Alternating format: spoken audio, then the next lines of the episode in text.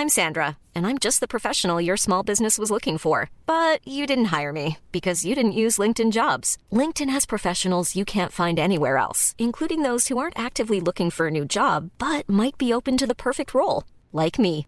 In a given month, over 70% of LinkedIn users don't visit other leading job sites. So if you're not looking on LinkedIn, you'll miss out on great candidates like Sandra. Start hiring professionals like a professional. Post your free job on linkedin.com/people today.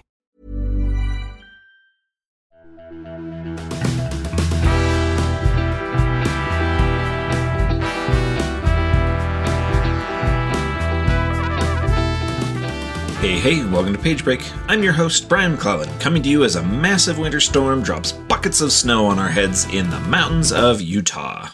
Just a reminder that if you missed the Kickstarter for my Glass Immortals novella Montego, you can now pre order signed card covers from my website for shipping in late May.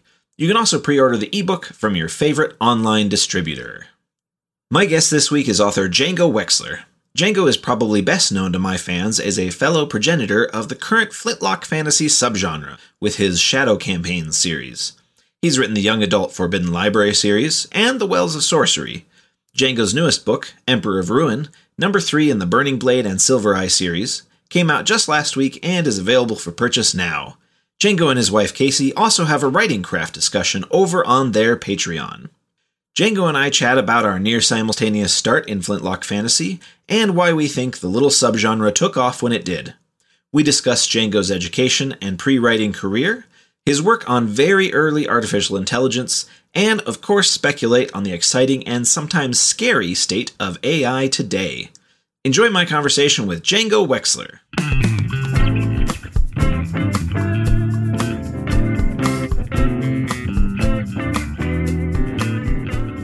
So how how are you enjoying being a dad? pretty well.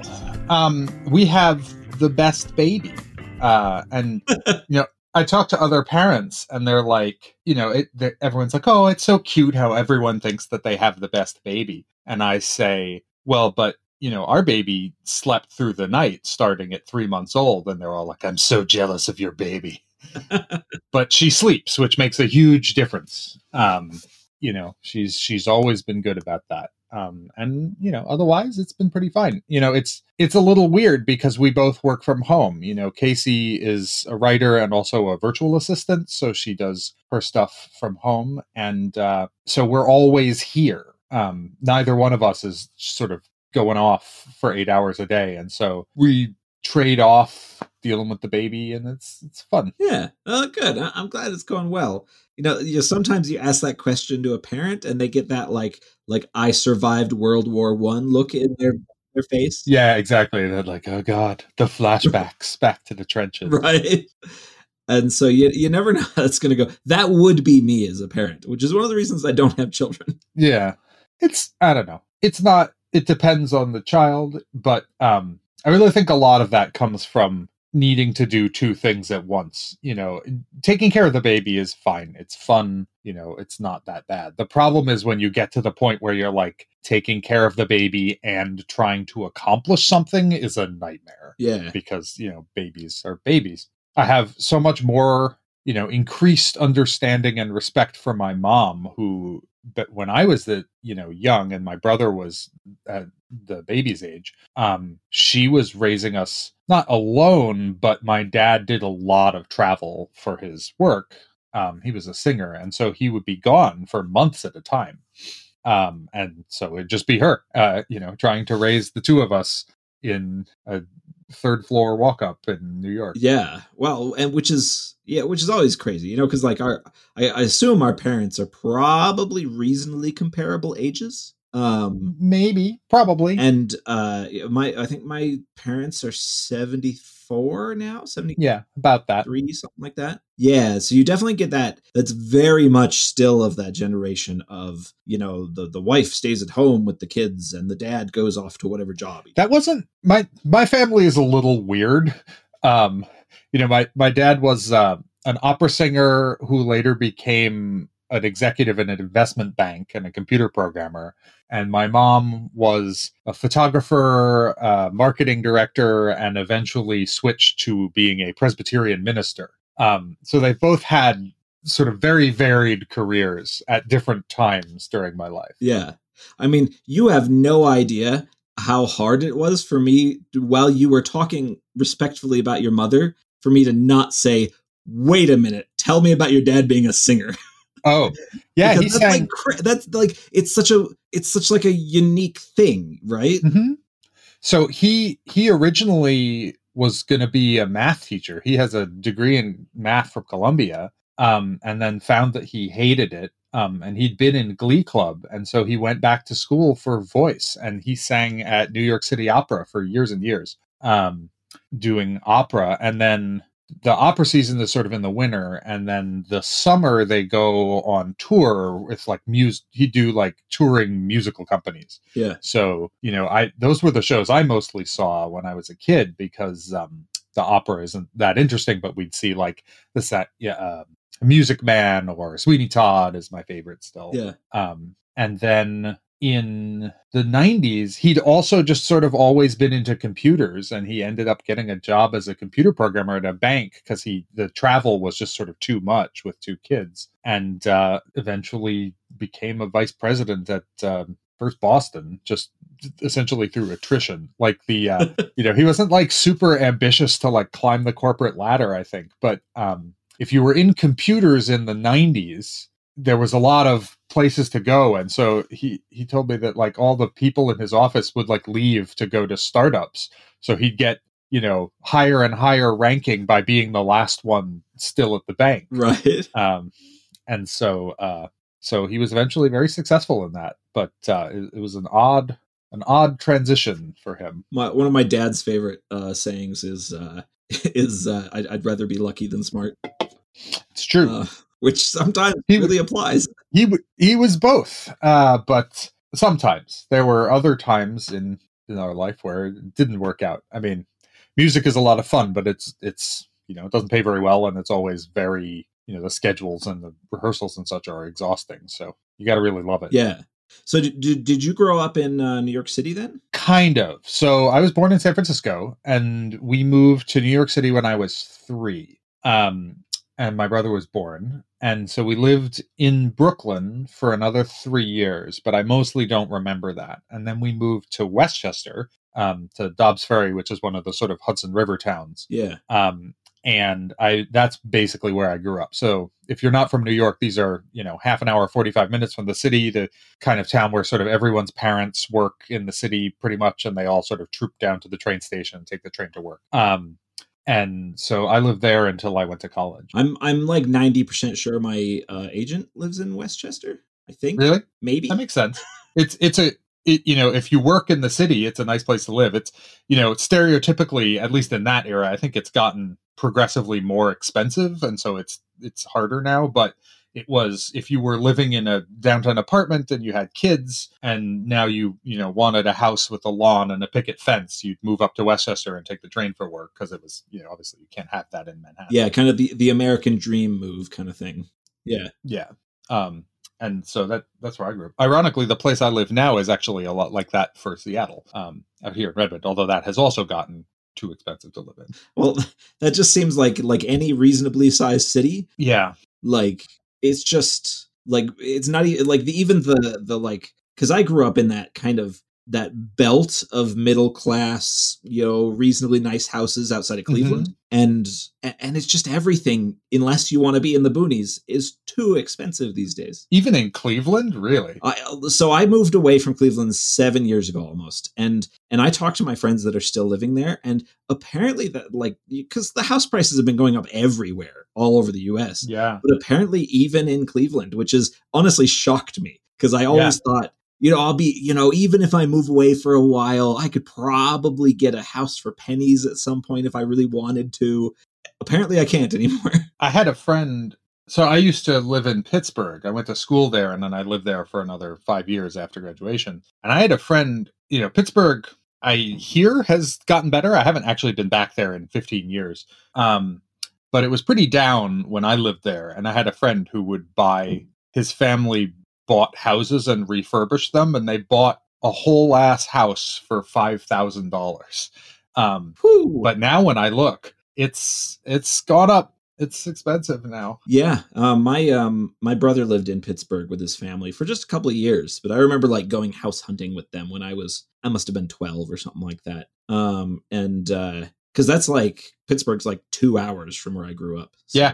Um, it, yeah, we used to we had a sort of affectionate I don't know what's the word uh, uh, deprecation of Pittsburgh.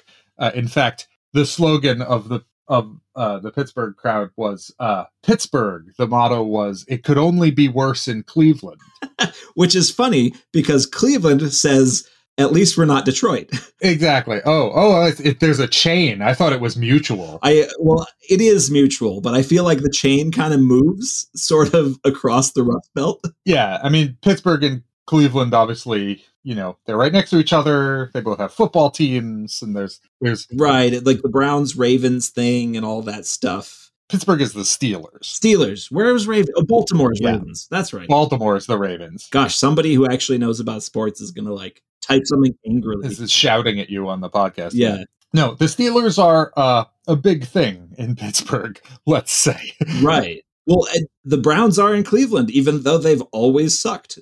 the um the funniest like I feel bad. God, what's the Pittsburgh baseball team? I didn't know the Pitts- Pittsburgh had a baseball team. They have a baseball. God, I don't remember. Anyway, they're very unpopular in Pittsburgh for the most part. Yeah. They have a big sign uh, on their scoreboard they have a like a number that's like the number of regular season games left but people used to joke it's a countdown to football season starting even in the baseball stadium because right. pittsburgh is a football town uh, i was never like a football person but man it's uh it's a thing yeah it's funny how like those midwest towns especially the rust belt towns they like get their claws into their local like sports teams mm. and they just they love them so hard. The Pirates, it's the Pirates was is the Pittsburgh baseball. Team. Right, right. Yeah, it's um, just but it's it's crazy how much cuz like I grew up in Cleveland and I'm not a sporty person, but like I grew up when the um the Cleveland Indians were at their basically their height for like like 8 or 10 years they were like contenders like every year. And that's but that was my teenage years basically. And so I just had to be a baseball fan. And I yeah. I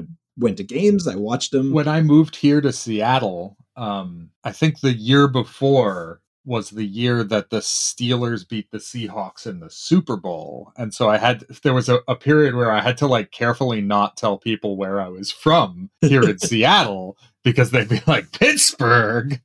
Right. It's always going to be a thing. Right. Yeah. Yeah. Seattle is surprisingly football-y. It's a, it's a big deal here, even you know, because I I think of this as not the stereotypical football town. It's sort of coastal and and more kind of hoity-toity, but they get pretty serious about it. You see these little they, twelve. If the there's a whole thing with the twelfth man as the like symbol of the the Seahawks fans, and people fly flags. It's all over the buildings. It's it's, it's they get it's a big deal. Yeah, uh, yeah. I would not have pegged C- Seattle as a sports town in general. Right. Like you asked me what Seattle's known for is like uh coffee, coffee and software. Right? Yeah, coffee, Microsoft, software, and rain. Yeah, Microsoft, Amazon, and Starbucks. And and you worked at Microsoft for a while, right? I did. Um, you know, my life plan was to be a computer programmer. You know, my degree. I have a degree in creative writing, but my main degree is in um, uh, computer science and I worked for uh, a project at um, DARPA, the Defense Advanced Research Project, uh, which was at CMU, the university where I went to school. And so after I graduated, I went to work for them as a programmer doing AI research, which is not as interesting as it sounds um, because the technology really was not there at the time. Like the thing that we were supposed to be making was basically Siri. Like it, it's pretty clear that that's what it was, although for a a military context. Yeah. Um, but this was in you know 2003, and the tech and resources we had were not enough. It was it was just not there. So the thing we had never worked in any coherent way. But you know, some grad students got to write their theses, which is really the important thing. right, that's all that matters. Uh, and so I did that, and then when that project ended in 2007, I moved out here to Seattle with a bunch of my friends and uh, got a job at Microsoft. And ironically, I applied to work at Microsoft as a programmer, but they saw that I had a creative writing degree and they were like, we want you for what they call a programmer writer job, which is doing documentation for .NET, um, which is their like core programming languages, and it requires people who can both write in good English and are highly technical, not sort of like just a working knowledge and you're just going to, you know, write a how to, but like people who really know how programming languages work internally uh, because that's you know this is the sort of documentation for uber geeks. Yeah. Um and so it turns out if you have that skill set there will always be jobs for you uh, because it's a very rare skill set because most programmers would rather rip their eyeballs out than write english yeah in fact we used to recruit writers and teach them to program because it was easier than the other way around. See that that's really interesting. It's it's one of those weird things that this has come up on the podcast and in my private conversations with other writers and people in business and things before. This idea of of communication being genuinely difficult. Like like in my the way my brain works, it is so much easier to write something really quickly mm-hmm. than it is to do math or engineering or any of that stuff. Like like I've had people try to explain programming to me and my eyes glaze over and I bleed a little out of my ears. Yeah. But like apparently that's how a lot of people feel about like what we do for a living. It's true. Well, and there's a sort of selection effect because if you are the kind of person who finds the sort of ambiguity and sort of uncertainty of communication difficult. Um, programming is very attractive because it's it's nailed down. There's you know correct ways to do things uh, the important thing is you have a compiler. So you write things and then you compile it. And if it's wrong, then it throws errors at you and you fix them. There's no like, oh, did I make that person angry? Or like, how do I, what's the best way to write this email? Like you just do it. Um, and it just attracts people of that type.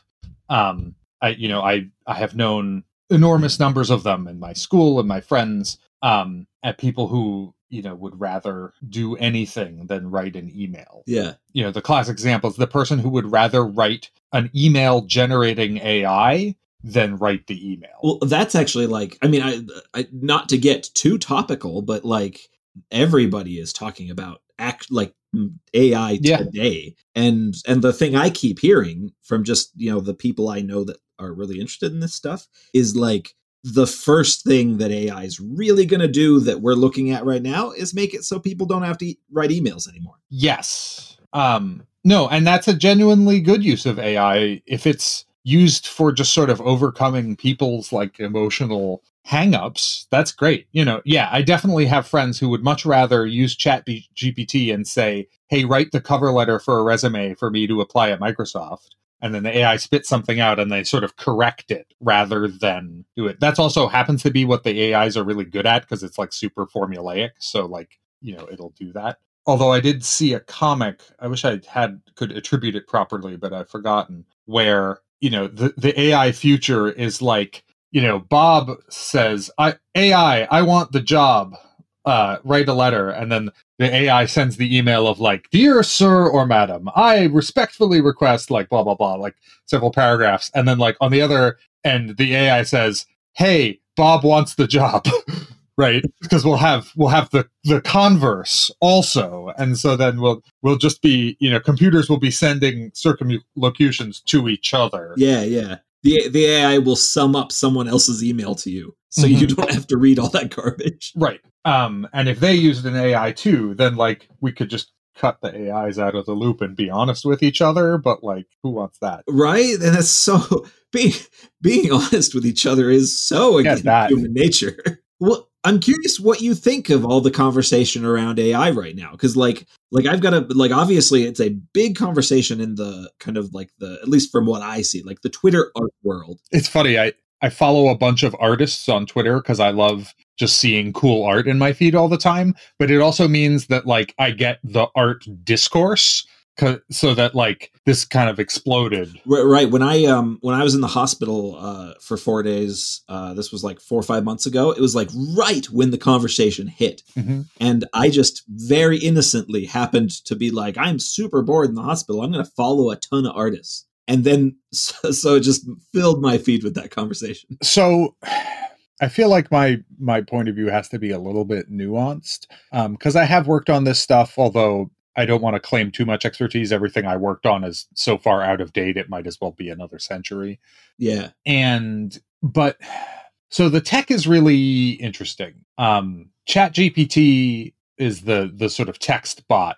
And the really great stride forward about it is its ability to do like natural language generation is frankly fantastic. Um, I think it's very overblown in terms of some of its other capabilities. Like the best way to think of it is as a kind of natural language generator hooked up to Google and Wikipedia. Um, so if you have a problem that can be solved by a summary of a Wikipedia article, then it's fine. Um, and so like there is some genuine concern about like it be it's great for passing high school tests, right? If you need to know the causes of World War One, it will do it for you because there's an article out there that was fed into the hopper or whatever. It's not going to replace fantasy writers anytime soon, uh, so we're safe. Really glad to hear that.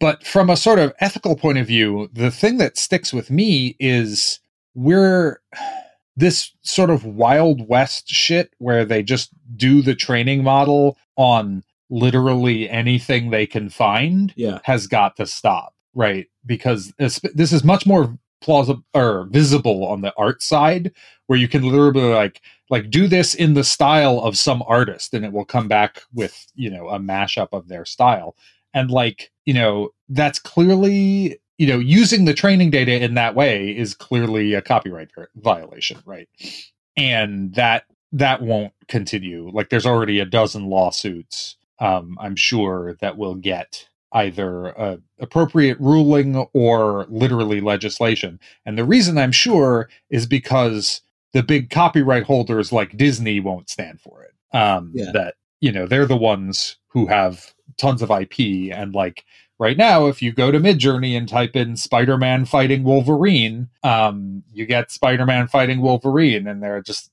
and Midjourney's position is that no one owns the copyright on that, and I'm like, well, fucking good luck with that. so I think that will will change. Um, so that it's it's not that the tech will go away, but they they won't just be able to scrape everything, and it will be much harder to put together data sets because they'll have to get approval. Theoretically, they can work with the big stock image companies, but on the other hand, that would put the big stock image companies out of business. So they don't have a lot of incentive to work with you because that's one of the big uses, right? Like stock photo type stuff. If you need like businessman standing at a window, like that's a really easy thing to get from the thing. But it it's definitely going to chain. We're going to have to have some revisions to like copyright law or at least court decisions that interpret it. You know, in the same way that like you know the concept of like likeness rights that like if you're a if you're a, a, celebrity, the right to have something that looks like your face is a le- right that you own was like generated when that started to become a problem. And so this is not every time technology advances and times change, like new aspects of copyright and and IP law sort of come into existence. Yeah. And and like you mentioned, this is a this is a place where where some of these juggernauts that we normally would be kind of shaking our fists at, they actually have like they've got they've got kind of reason to to to say let's hold our horses on this stuff and calm down. Yeah. And so I think we'll you know, given it in a few years, we'll probably end up with a version of this where the training data set is quote unquote clean. So that is, they have permission to use the images in the training data set. So that will reduce some of the problems people are yelling about, like it's being able to copy specific artists if they don't want to be part of it.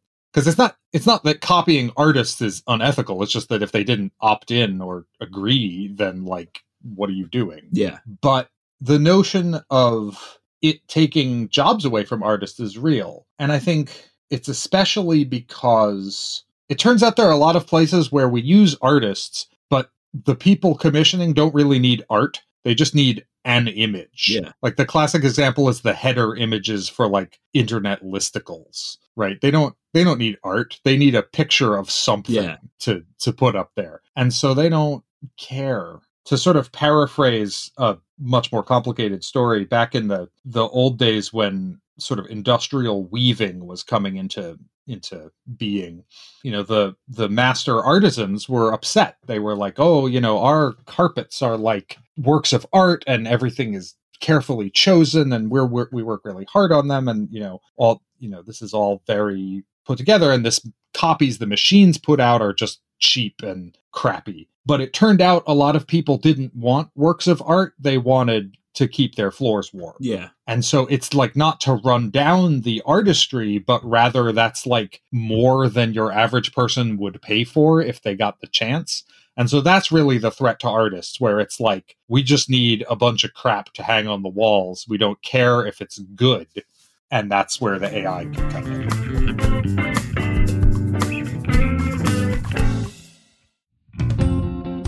Hey, Page Break listeners. Brian here, rudely interrupting myself for a bit of a plug.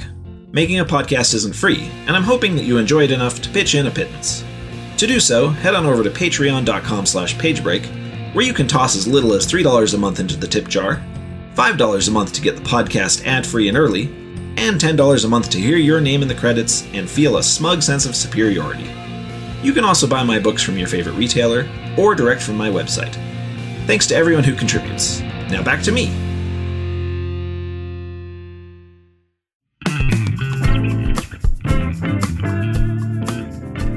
Well, and this is something I've I've kind of discussed privately with a couple, a couple other authors is is that most authors would love to have concept art for their books and totally can't afford concept art for their books Mhm. and there's like a there's kind of like a moral position there right because you're kind of like Midjourney sounds really cool to create concept art for my books but also i morally support artists because that's like a half a step away from what i do for a living and so you're like but also i wouldn't be paying them anyways because i can't really afford to do that very much Yeah.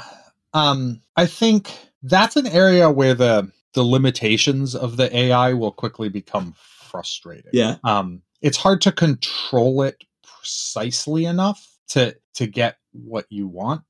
um, if you have a very specific image in mind, it's hard to get the AI to generate it. Yeah. Um, you know, it's better at spitting out this kind of average, mass average stuff. Um, so you know, I I think there'll be some use there, but I don't think that's like a really strong use case. You know, a better example would be like I have a friend who's a photographer and they love doing like, you know, like arty photos, but their bread and butter is taking pictures of planes at Boeing to hang on the walls of Boeing's headquarters. They're just like Huh. pictures of planes. yeah Um, and you know, if they wanted to, they could be like generate 30 different views of a Boeing 787. And the AI could probably do it. Um, and then you wouldn't have to pay somebody to go out and actually take pictures of it. Um, and it's that kind of thing. I used to do a Twitter thing where um hotel room art is always just like as bland as possible because they don't want to like offend anybody. So you can't have art that actually says anything. yeah Um,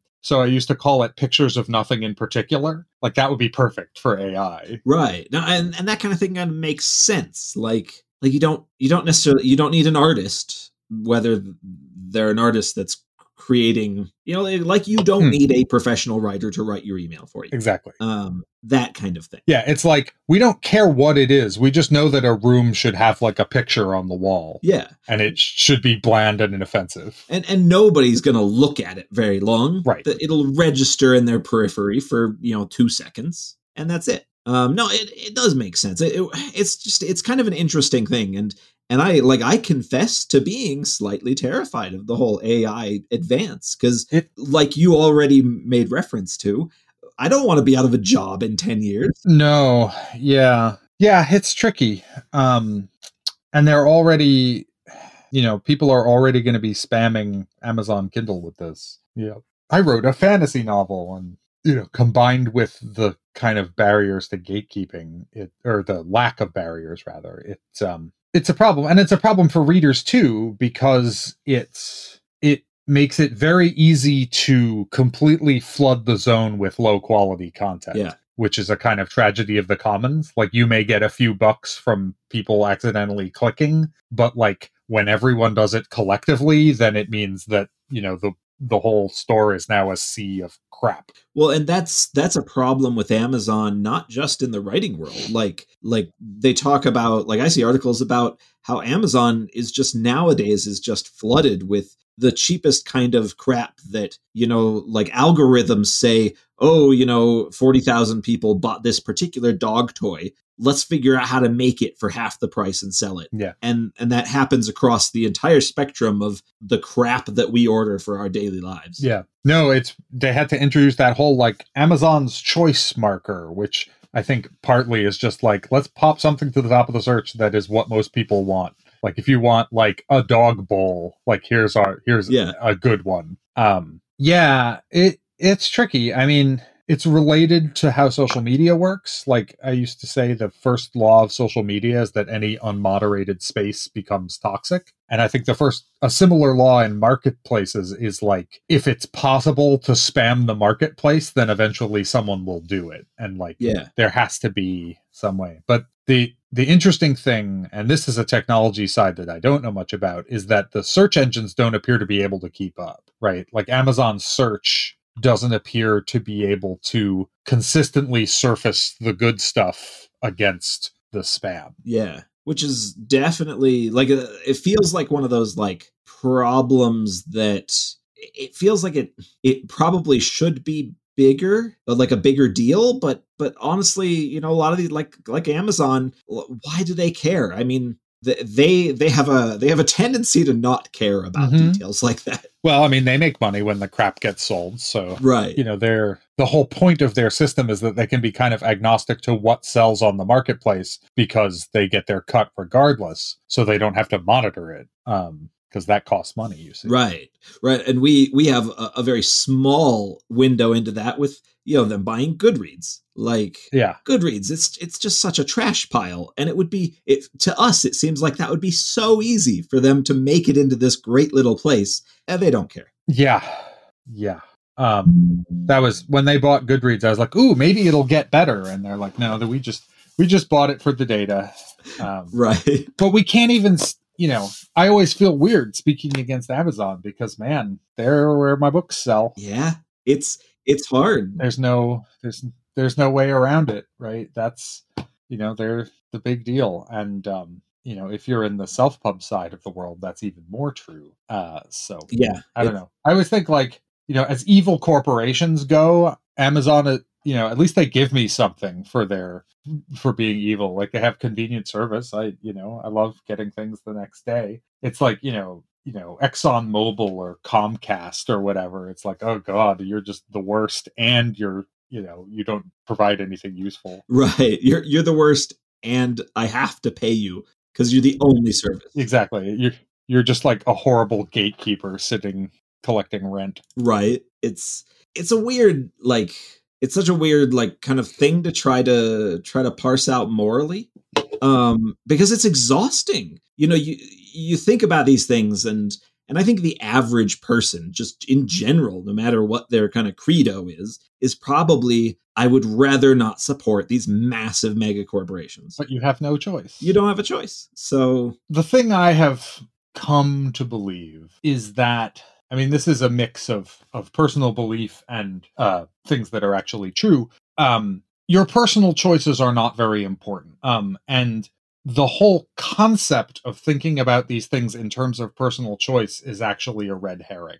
Um the mantra is there's no substitute for policy, right? And in some cases, it's literally true that corporations encourage the idea of thinking about it in terms of personal choices this is for like environmentalism and like like oh you know well this will be organic or this will be such and such free and you know you can choose what you want at the grocery store and that's your way of contributing because getting people to think about it that way is so much better for them than if they were regulated more. Right. Um, uh, what they don't want is people writing to their congressman saying you got to do something about this company or that company. Um, and so, you know, it's frustrating because I feel like we've collectively kind of lost faith in government um, in the last, you know, few years for some reason. Uh, Weird. but like we have a means of collective action and it's called government and we just have to use it. Um, the no amount of like, you know, oh, I'm gonna, you know, when I can avoid using this company's services is gonna make a difference. Like, because that's not the same as a boycott, like a sort of tightly targeted boycott of a specific company for a specific reason can move the needle, but just sort of a general, like, oh, I'm gonna avoid Amazon or whatever. So the caveat there is that it's very hard to hurt the mega corporations, but it's very easy to help businesses that you like by giving them your custom. So if you have like a local bookstore, definitely go there and shop if you can, because like the $25 that you don't spend at Amazon, they don't care. But like the $25 that you can spend at a mom and pop shop makes a difference to them. Yeah, yeah, and it makes sense. And it's uh, it's it's one of those things that I I try to like I try to think about this like really um generously in terms of the way that modern just humans are trying to navigate the the world now. It's so much information and it's so many things bombarding you from all sides that uh, you can forgive people for not Yeah. really grasping a lot of these topics and engaging with them. Well, and that that's the other sort of corollary of this this sort of rejection of the kind of like individual choice is super important attitude is like just don't worry about it that much. Like the level of worry that we put into something should be commensurate with its effect. And since the effect is like super super tiny, like it's fine. Like just buy the shit from Amazon if it delivers faster. Like nobody, Yeah. nobody cares. Um, Well, and and and you can buy the things from Amazon, but also vote in a way that Yeah. tries to maybe get Amazon dismantled or restricted or something. Right. Huge difference. Yeah. If you can, you know, if you have a store that you really like and you would like them to remain in business, it behooves you to spend your money there. Absolutely. But like apart from that, um So I, I, I had a I had a question for you about. I feel like your uh, you know, now that we've talked about tech stuff for the last you know forty minutes, yeah. I feel like your whole your kind of career and life path should have put you into writing science fiction. So where did you end up with epic fantasy? Yes. Um it's a good question. Um because when I was on, when I was a kid, science fiction was my jam. Um you know, I grew up reading classic SF, you know, Asimov and Clarke and Bradbury and all that stuff. Um, you know, that, you know, David Brin and, you know, Larry Niven and Jerry Pournelle and you know, all these kind of things. So I read fantasy, but the but the SF was really my thing. Um and it kind of transitioned as I got older, oddly. You know, what by the time I was in college, I was reading a lot more fantasy um, my interest had sort of shifted. And I don't know why. I think part of it was I got more into like longer novels and series. The kind of SF I'd always liked had mostly been in short stories. Um, like I've always said, like if you want if you want to understand like golden age SF, you have to read short fiction and not novels because a lot of the novels are sort of dull and didactic. Um, like Isaac Asimov, people are like, "Oh, go read Foundation," and I'm like, "Go, don't, you know, Foundation's fine." I I found it a little on the dull side, but like, go read a collection of Asimov's stories. Like, it's great. He's funny. Um, the characters are memorable. You know, that was his his forte is this short story, and like at the time, that was the important part. Um, novels were like a weird afterthought because you could actually make money at short fiction, unlike today. Um, but basically, I got into reading more modern stuff, and I got into reading novels, and I got really into like you know uh, George R. R. Martin and Steven Erikson, Wheel of Time, and um, that stuff was about when I started writing my own novels. Basically, um, I think also once I started writing, I was more comfortable in novels than I was in short fiction. Short fiction is hard. That's still true. Um, I'm better at it than I was then, but it's still hard.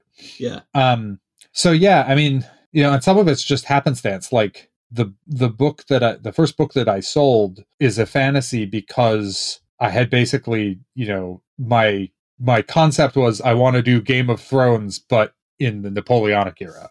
Um, that would, you know, that's what it came down to. Like I had read Game of Thrones, I was like, this is awesome, and I liked the like sort of bringing the kind of knights and castles fantasy towards its historical roots in you know England and Scotland. And I'm like, I'd love to do something like this, but in a kind of different historical era. And then I read a Napoleon book, and I was like, this is the one. This is what I want to do.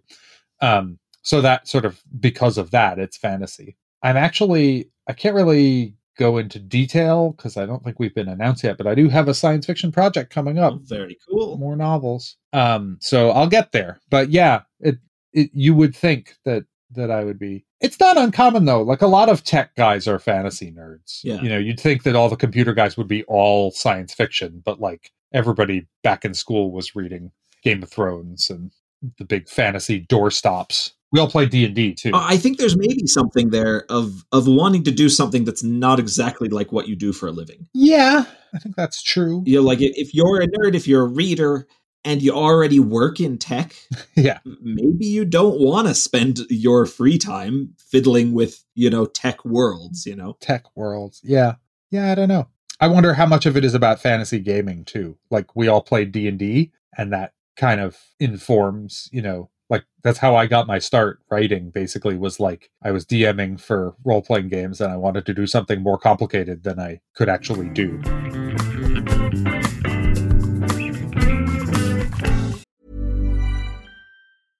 How would you like to look 5 years younger? In a clinical study, people that had volume added with Juvederm Voluma XC in the cheeks perceived themselves as looking 5 years younger at 6 months after treatment. Look younger, feel like you. Add volume for lift and contour in the cheeks with Juvederm Voluma XC. Reverse signs of aging by adding volume to smooth laugh lines with Juvederm Vollure XC. For important safety information and to find a licensed specialist, visit juvederm.com. That's J U V E D E R M.com. Not for people with severe allergic reactions, allergies to lidocaine, or the proteins used in Juvederm. Common side effects include injection site redness, swelling, pain, tenderness, firmness, lumps, bumps, bruising, discoloration, or itching. There's a risk of unintentional injection into a blood vessel, which can cause vision abnormalities, blindness, stroke, temporary scabs, or scarring. Talk to a licensed specialist to find out if it's right for you.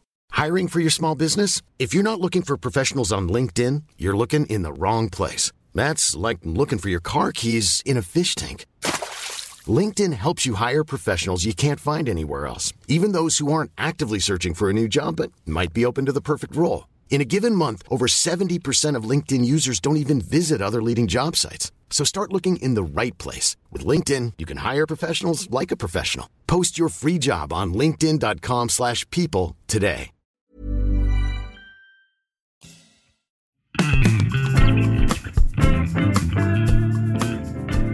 I feel like I got my start like almost with uh, um, uh, Warcraft Orcs and Humans. Like oh yeah, very first Warcraft. I used to play that with my friend Graham. It was the first like online multiplayer I had ever done. I guess maybe I was in a mud before that, but like I would literally just dial his house with the modem and we just connect directly to each other. Rather, there was no matchmaking or any of that. And this was like, you know, mind blown. I was like 12. Yeah.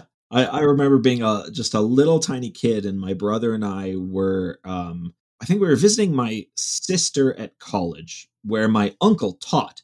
And so he had access to the computer lab and he showed us, he, he brought us in and showed us how they had like 12 computers all hooked together to play Doom on. Oh, yeah. And, and that did, that blew my mind at like just absolutely like, really? This is the height of technology. This is amazing. Absolutely. Uh, we did, we did a lot of that stuff when I, when I finally got to college, the, uh, the computer clusters late at night where like our Unreal Tournament, you know, slash Quake 3 um, centers. There was a lot of shenanigans. Yeah, yeah.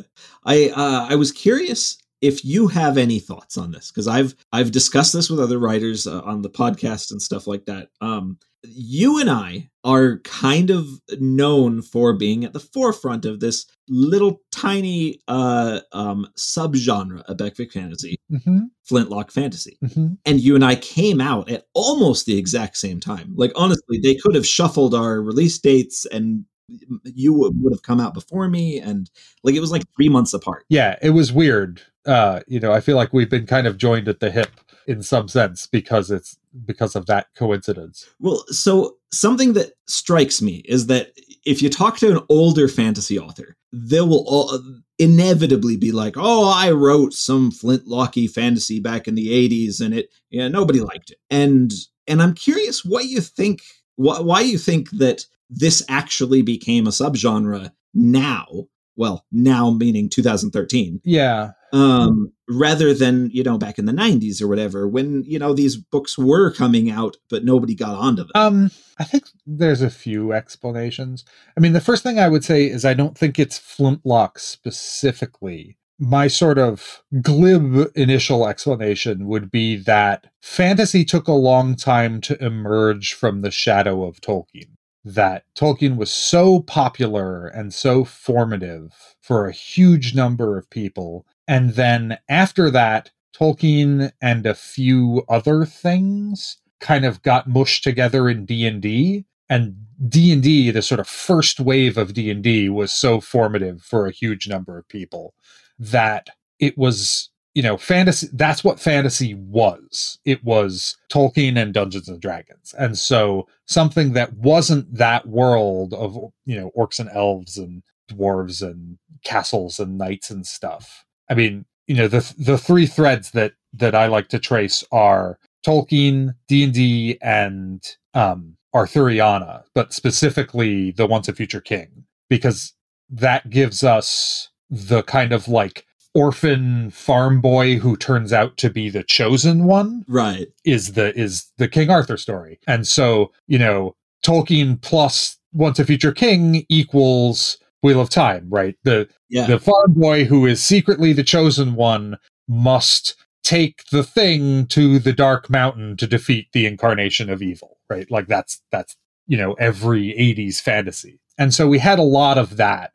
And I feel like it wasn't until the 90s when we started to get away from it. And again, like you were saying, I don't want to imply that no one was writing that stuff because people have been writing different, interesting stuff all along, but it didn't become popular. You know, the, Yeah. the readership wasn't there. Um, and as a result, the publishers weren't super keen on it. But in the 90s, you know, people started to do grimdark, and that was, you know, sort of very clearly a reaction to the kind of Tolkienian fantasy. And then I think it just we got to a kind of broadening of what fantasy can be about. So I think it's not so much like people got super into flintlocks for some reason as people got to a point where not everything had to be in the D&D world Yeah. because there's there's sort of other types of fantasy. That's also when like urban fantasy became really popular, and you know, sort of other branches of that fantasy tree started spreading. So like secondary worlds that weren't knights and castles became a thing, and you know, obviously that as a flintlock thing, that's what we were writing. Yeah. I, I, wonder if we kind of snuck in to kind of the gap left by, from what I understand, that uh, um, steampunk had a big kind of surge. Yeah, And then not long before you and I kind of came onto the scene, steampunk kind of died. yeah, that's that's true. And I wonder if we kind of slipped into that. yeah, I think that's true. That's a good point. because I know that when I was trying to pitch, when I was pitching to publishers, and when I was trying to pitch my book to people, I tried really hard to say this is definitely epic fantasy. It's just a little different than what you think of it. No, same. You know, I was always using George R. R. Martin as as a comp, and people were like, "Oh, so it's like steampunk," and I'm like, "No, no, no, it's not steampunk because there's no steam, there's no steam engine, there's no industrial revolution. It's not any of that." People get forgiven for not knowing like that much about history, and there's like there's this long period where we had cannons and muskets, but not steam engines and trains. But uh, gunpowder, that's the other thing, is like actual history doesn't line up with people's expectations. Like the my favorite example is the world of D&D, the world that has no gunpowder mostly, but has like full plate armor and so fully armored lancers. Never Yeah. existed, right? Like cannons in Europe predate the the sort of full plate harness that we think of as like the jousting knight. So there never was a world where, you know, Lancelot didn't coexist with cannon. Except when Sir Thomas Malory wrote Morte d'Arthur, that was the world he wrote about, was, you know, knights armored as though they were in the present day, but there were no guns because it was theoretically in the mythic past. Um, and that's kind of come down to fantasy, but it's not real. Yeah, it, and it's it is interesting because because most people don't realize that there was hundreds of years where archers supported cannons. Like, Right. uh, you know, to somebody who's kind of, especially if you're raised on medieval epic fantasy, that concept makes your brain kind of short out. No, they had cannons. You know, the Hundred Years' War had cannons in it. You know, famous English longbow victories at Crécy and Agincourt. I don't know if they were specifically at that battlefield, but during that time period, there were definitely cannons introduced and used.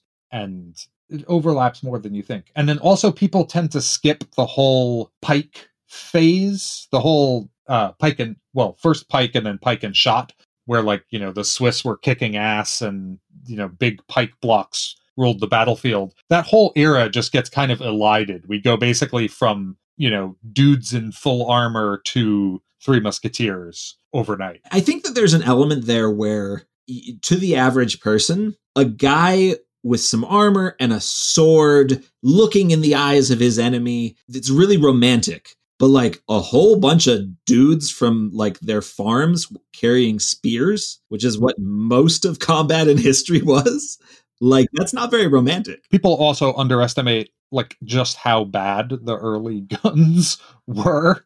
And it, it seems like, well, obviously once they have guns, who's gonna like, you know, ride around on on horses or like have wear armor? And it's like a lot of the early gunpowder weapons were actually worse than the bows and crossbows. Um there's a whole story. Well, yeah, and, and there's like there's like a psychological element that that we never talk about because you and I as modern people are uh, we're used to loud sounds. We're used to being bombarded by sensations. Yeah. If you take a whole bunch of people with early muskets, you know, essentially what are early muskets, and put them on a battlefield, the sound and the the sight of the powder smoke, it's far more like the the amount of psychological damage that does is probably a lot more than the physical damage it does. Yeah. Oh yeah. No, it's it's a whole thing. But, you know, that's part of what makes it fun for me, right? Like going and mining from history is fun because you can su- uh, surprise people, right? You can you can be like, "Oh, this is this is how it actually was and I can put this in my story and it's not what everyone thinks of." Yeah, and, and I love that. And I think that's what I think that's something that kind of the whole little subgenre of Flintlock fantasy has done is that it's kind of scratched that itch for a lot of people of of giving something a little bit new to the thing that they grew up reading. And that you know I, I like that. It's funny though when I was writing Thousand Names and its sequels, I knew that I was going to have to sneak a kind of tutorial on Napoleonic warfare into the book because you know people have a sort of basic understanding of how you know a joust works or how a sword fight works or at least they think they do but like most people don't even have like kind of an idea of how a musket battle works. So like there's early scenes where we go through a loading drill and you know to show like what it is you know you rip the pa- the cartridge open and all that and like forming square against cavalry and why this is a good idea and stuff like that. And so like you know it's there's a little more explanation required than there might be if it's like okay we're going at these orcs with with our swords. Right right it's uh you you've got to kind of you've got to ease the reader into something that it may be new to them. But that's that's kind of a challenge for any writer especially when you're writing you know fantasy science fiction. Yeah it's kind of the big the big difference right? Like if you're writing in a contemporary world you have a lot of assumed knowledge you can rely on. People know what a car is. So like if someone's driving a car down a street at 100 miles an hour and someone's chasing them like we understand the stakes we understand this is like too fast and so on like nobody has to explain that to us because it's just like a thing in our culture. But like Yeah. the same situation, you know, if someone's flying their hover car down a street at 100 miles an hour, is that fast? Is it slow? I don't know. Depends how the hover cars work. no, I love it. Well, I um I, I've kept you for quite a long time, but I like to end every episode by asking each of my guests, what's the last thing that you ate that blew your mind? the last thing that I ate that blew my mind. Well, I have been baking bread because I am consistently two or three years late to trends. um, but uh, so I have been baking bread from the book Flour, Water, Salt, Yeast, which was very popular. Um, my dad used to use it, and I've been doing it, and it's been really good. Like it's one of those things where just like like I'm, it's not you know I'm not the best at it. Obviously, I've only been doing it for a few weeks, but like the fresh stuff is so good compared to like what you can get at a store you know not to run down you know they do their best but like you know the fresh bread doesn't have like all the compromises you have to make to stay good for a week and a half. You know it goes stale in 2 days but it's okay cuz i eat it by then. And so doing that and then eating it you know my lunch for the last week has been like slices of fresh bread with salami and brie and it's just like that's it's heaven Oh, I love fresh bread so much. I uh I it's just it's like one of those it's, it's such a simple pleasure like but it can be so good. I I feel like terrible about it because like my wife went to Paris for the art and she we spent days going to museums. I went there for the stupid bakery that we went to every single morning. Yeah. Oh i'm sure so france is amazing It was just divine. Yeah. Yeah, well, I recommend if you are a person who, like me, and presumably like you, is working at home and just kind of stays home all day, look into like like the kind of bread they talk about in this book, um, flour, water, salt, yeast, is very low effort, but it takes a long time. Mhm. Um, it's sort of long fermentation rising, but no kneading. Um, because you start with very little yeast, blah blah blah. He explains it in the book. But the gist is if you're the kind of person who can take 15 minutes off at any time during the day to move the bread to the next step, you can have fresh bread every day with like almost no effort. You just put it in the bin and you mix it and then you just leave it for 15 hours and you bake it the next morning. It's obviously if you're a person who has to go work in an office all day, then like it's much harder. Um, but it's sort of taking advantage of what we do for a living. Right, right. And uh, this is reminding me I need to uh, check and see if my sourdough starter is still alive. Oh yeah. It's been sitting at the back of my fridge for You months. can make a new one. It's not that hard. It takes like a week. Yeah. But yeah, so that's that's been my like weird little hobby project for the last couple weeks. Um No, that's great. the baby likes it too, so that's all good. Good, good. Did you watch? um I don't know if you, you saw, especially. I think he was doing it a lot more during the pandemic. But Brad Beaulieu was like posting photos of the baking he was doing constantly. Oh yeah. Oh my gosh! Like he genuinely seemed to have a talent for that. Yeah. No, it's um I've seen a bunch of stuff like 2 years ago. So I again, you know, but it makes Yeah. sense, right? That was the time when everyone was at home all the time and it yeah, it makes sense as a thing to do. Right.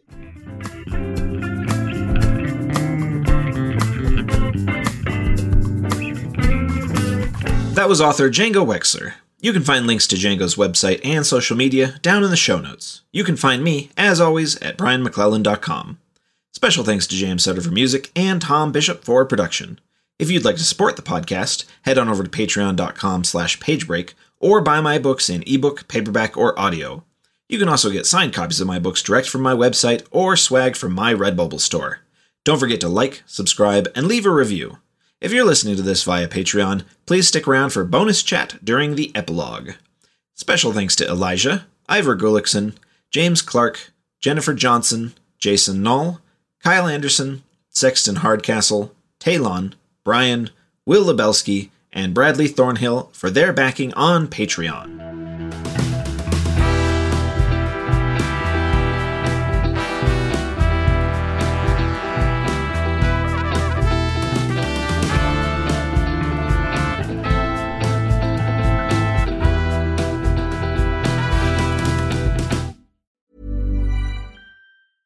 Whether you're a morning person or a bedtime procrastinator, everyone deserves a mattress that works for their style. And you'll find the best mattress for you at Ashley. The new Tempur-Adapt collection at Ashley brings you one-of-a-kind body-conforming technology, making every sleep tailored to be your best. The collection also features cool-to-the-touch covers and motion absorption to help minimize sleep disruptions from partners, pets, or kids. Shop the all-new Tempur-Adapt collection at Ashley in-store or online at ashley.com. Ashley, for the love of home.